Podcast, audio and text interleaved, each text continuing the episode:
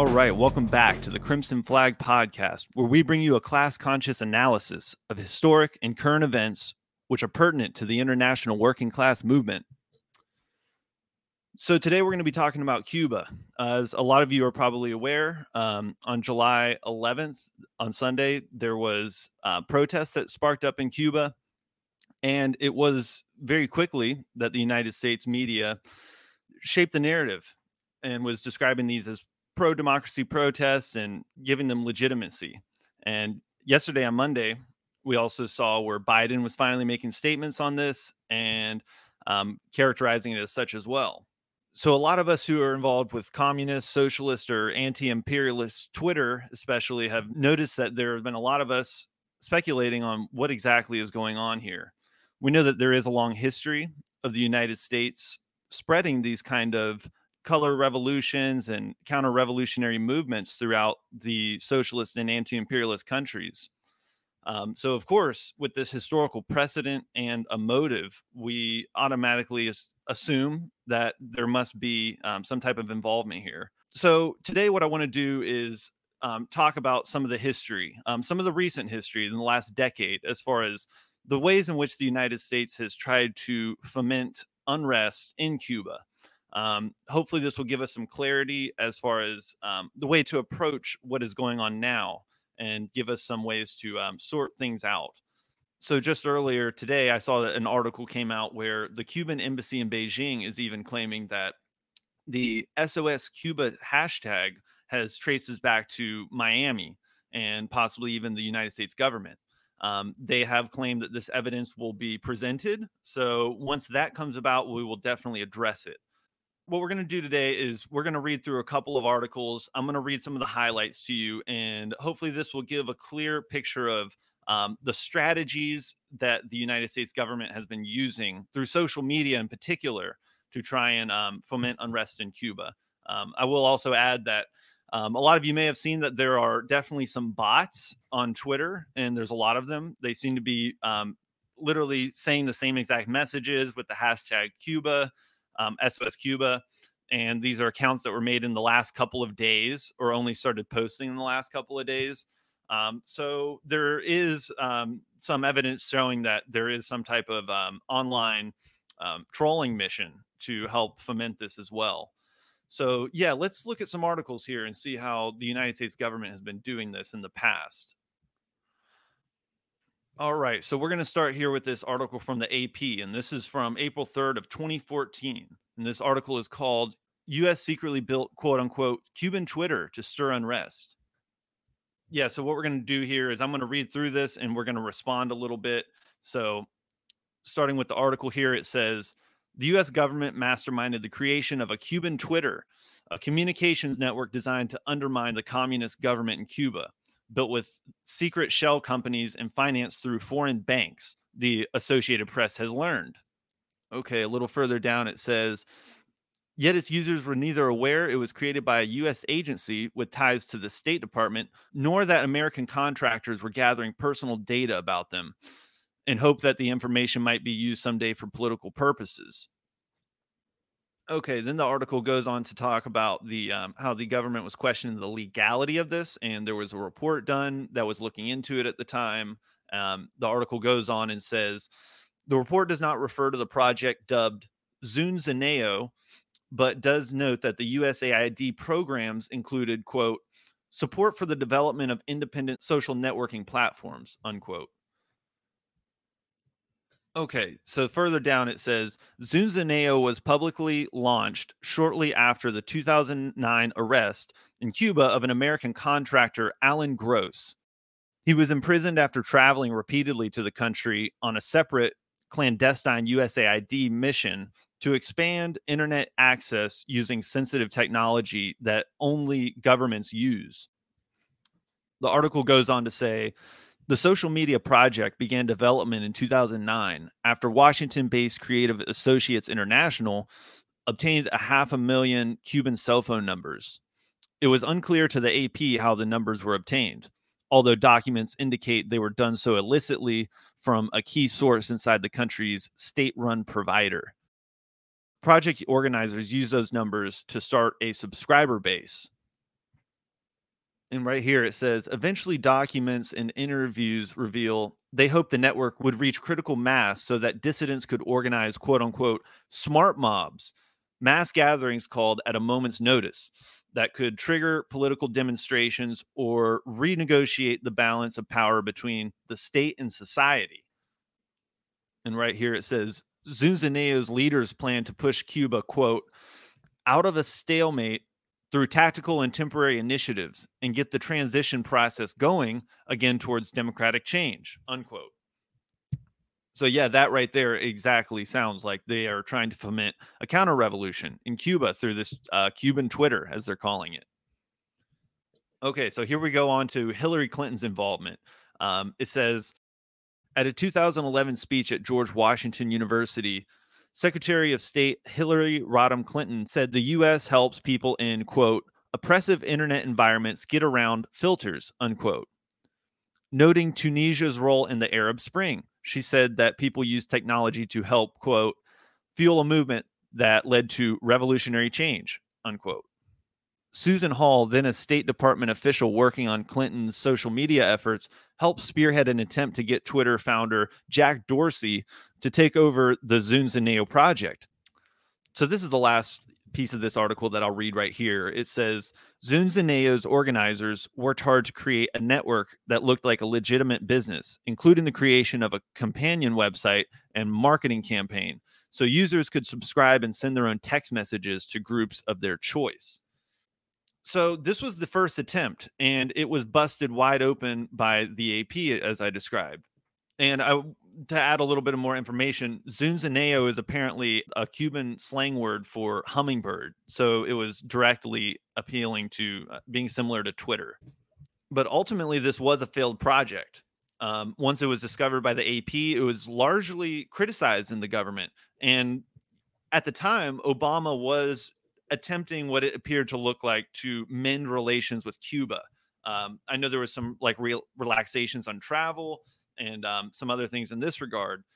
And, you know, this was a break from, you know, I mean, we still had the blockade, the 60 year long blockade on them at the time, but there was this easing of tensions. But at the same time, we have the USAID working to create this Twitter like network for Cu- Cubans to use, and they hope that they can use it to uh, foment unrest. So, with the end of Zunzuneo, um, the story actually doesn't end there. So they go on to another project. And so let's go to the next article here.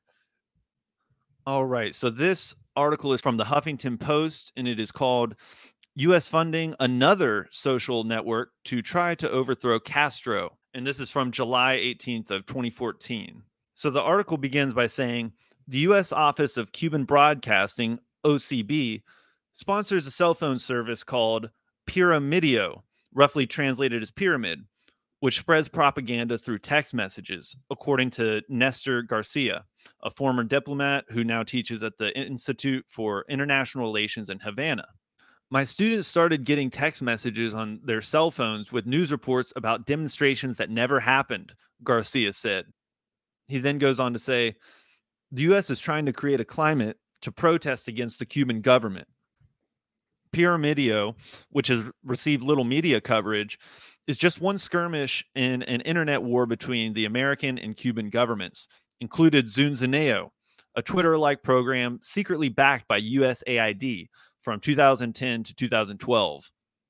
In this article right here, they go on to say that um, Alan Gross, that we mentioned earlier, that contractor, what he was doing in 2009 was he was distributing cell phones that had satellite capabilities in them so they could give internet access to more people in Cuba so they could have a way to get this um, project going. You know, this is setting the base for that. Right here, it says the OCB, the Office of Cuban Broadcasting, publicly announced the existence of Piramideo in June 2013, and it continues to operate today. So I'll describe what Piramideo is here real quick. It's basically a service that you can text and this is a way for you to get a group of people that you can send a text message to all at once and of course this is going through a service that the Cuban government is not able to access.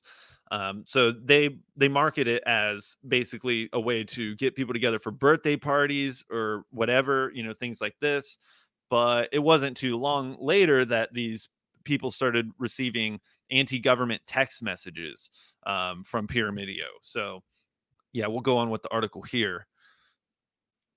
And here's their defense. Uh, Carlos Garcia Perez, director of the OCB, denied that Piramideo aims to stir up dissent in Cuba. We encourage people in Cuba to connect, he said in a phone interview from Miami.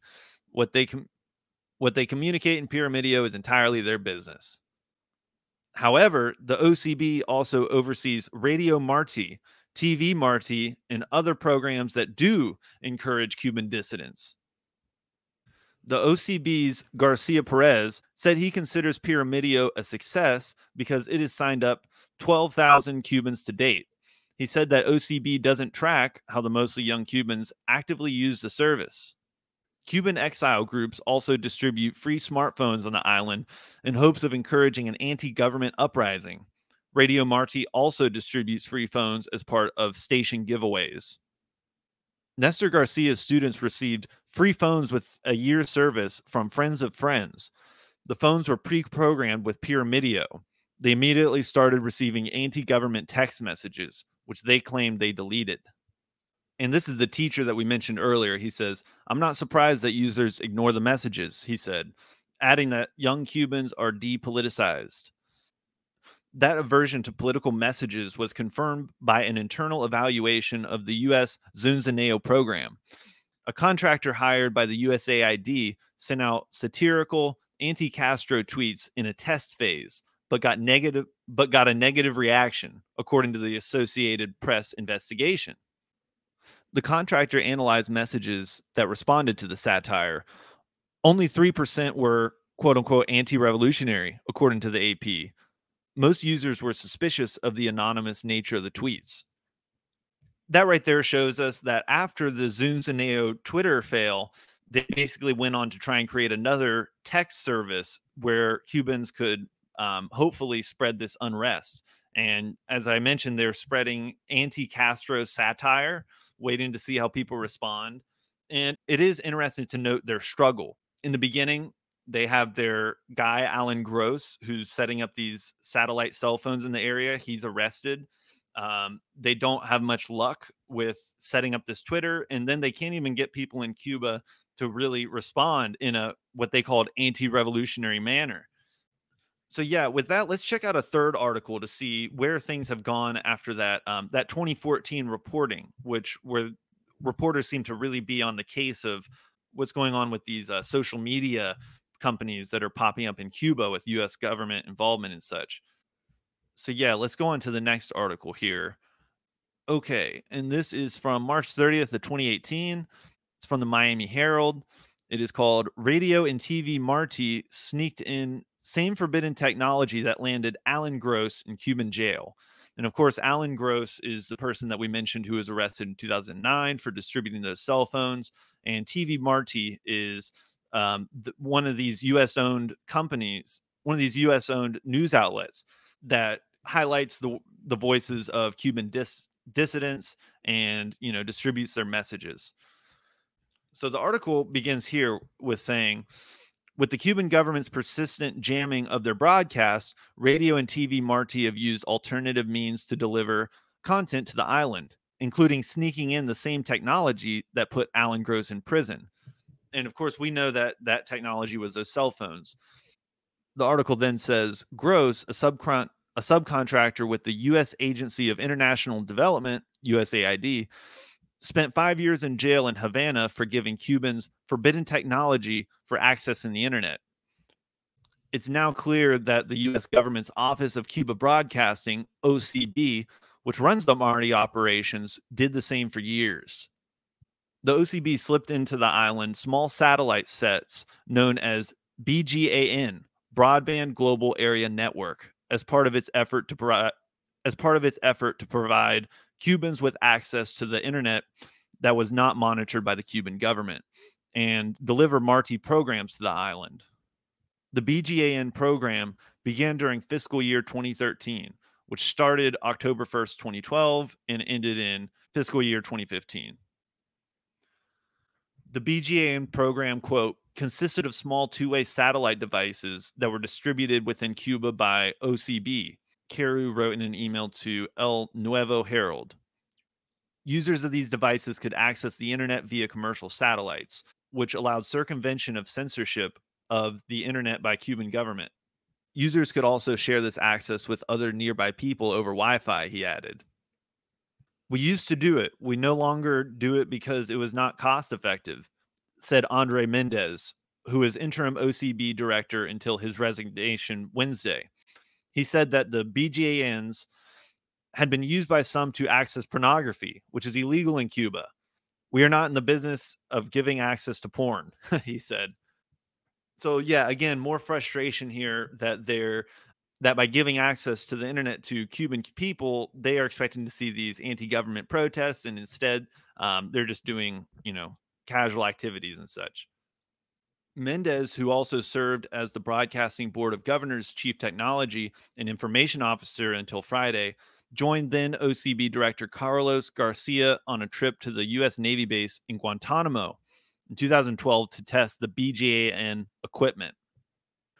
Okay, and right here we see that Malu Gonzalez succeeded the previous head of OCB in 2015. And let's see, it says that she went on to increase the number of collaborators on the island. Um, she also had an effort to reduce the amount of United States equipment that was being used to support these efforts.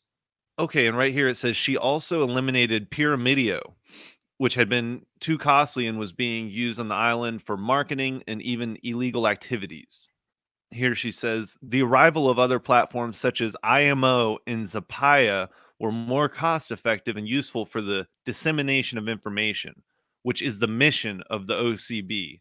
Um, and that word mission is something that they've used several times. So they say they're an honest news outlet when they're doing these uh, when they're doing this stuff and they're but they're also saying they're on a mission to disseminate anti-government information and such. But yeah from this little paragraph right here we see that in 2015 although piramideo was eventually ended they take up what they say is imo and zapaya. And i will have to do more research into these uh, to see if they're still in operation right now or if they've moved on to other platforms so yeah with this article here we see that that equipment that was being used by Alan Gross in 2009 was, of course, being continued throughout the decade of the 2010s. Now, for many, this is going to be highly suspect because what we saw on Sunday, it was basically what these different social media platforms were trying to create. And so, this is the last article that I want to look at here. It shows the way in which the Office of Cuban Broadcasting has been um, hurting for funds since the end of last year, actually and it may give us some insight into what's going on right now. Um, so let's take a look at this. All right, so this is from Politico, and it came out in July 9th of 2020. The article's titled "Cuba Broadcaster Confronts Budget Calamity Amid Fight with Lawmakers." And the article begins by saying the U.S. government's Cuba Broadcasting Office is quickly running out of money and could be forced to furlough some of its employees and fire contractors according to three people familiar with the matter. The office, which is responsible for beaming radio and television broadcasts into communist run Cuba, falls under the umbrella of the U.S. Agency for Global Media. That agency is in turmoil over the recent arrival of Michael Pack, a Steve Bannon ally who pushed out the heads of Voice of America, Radio Free Europe, and Radio Liberty and other outlets as he started as CEO of the taxpayer funded media group. So, long story short, what happened from this is this guy, Michael Pack, what he wanted to do with Radio Free Europe and Radio Liberty and all that, he wanted to put in totally new people. He wanted, they called it the Wednesday Night Massacre because he went about just firing a bunch of these people and he wanted to put in, I, they claim his own allies and such. He claims it wasn't political and he just wanted a fresh start. What this led to was the Office of Cuba Broadcasting. It was it was experiencing financial troubles from this. Um, it, there was a financial fallout. So apparently, the Office of Cuba Broadcasting was already struggling, and when this And when this division was going about in their, you know, larger parent organizations, this was affecting their budget even more. All right. And so now down further into this article, this is a, a part of it that I thought was particularly interesting to what's going on right now, or it has the potential to. So the article says with the agency projecting that the Cuba office is going to run out of cash in mid July, officials there have to move money around next week to ensure that they have enough cash for their next payroll and to pay contractors according to one of the people. Let's listen to that first part of this piece again. It says, with the agency projecting that the Cuba office is going to run out of cash in mid July, which is right now, you know, right now is mid July. And, you know, it, it is interesting to see because so they're, they're running out of cash. They don't really know what they're going to do. They've been involved with trying to spawn these protests in Cuba for about a decade now, longer than that, but through social media, they've been trying this tactic for about a decade. And there have I've also seen other articles. There was an opinion piece from a couple of months ago. Somebody who used to be involved in the Office of Cuba Broadcasting wrote an opinion piece to Biden saying, "We really need this and we really need more funding because it's just so important work." And you know, what could this be? Um, as I mentioned before, they had a lot of trouble starting these protests. So if this was spawned by them, you know, maybe that would be giving too much credit if giving them too much credit if we assume that immediately, um, given the history of troubles that they've had with it.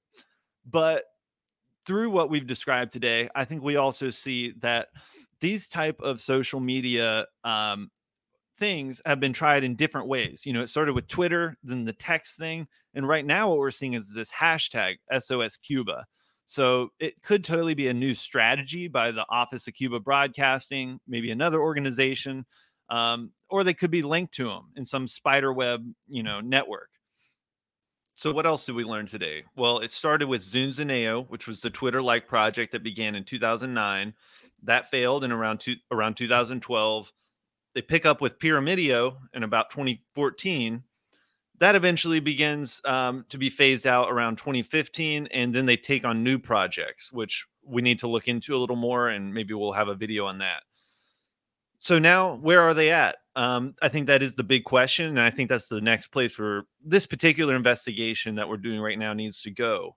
Um, so i will admit that this is speculation on my part but it could be totally that this sos cuba hashtag it could be a continuation of this or they could be extremely lucky and this just happened to occur when they were running out of money.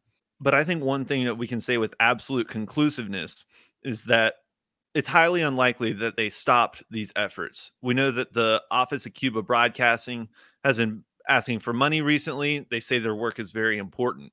So they haven't given any indication that they would want to stop these kind of efforts. So at the very least, we know that they're at least still trying to use social media to spawn these type of protest movements. So, all right, I just want to finish this out by saying absolute solidarity with the Cuban people, solidarity with those revolutionaries in Cuba who are fighting against this narrative right now. And of course, don't forget to like, subscribe, and comment on this video. So, with that, we'll talk to you later. All right, peace.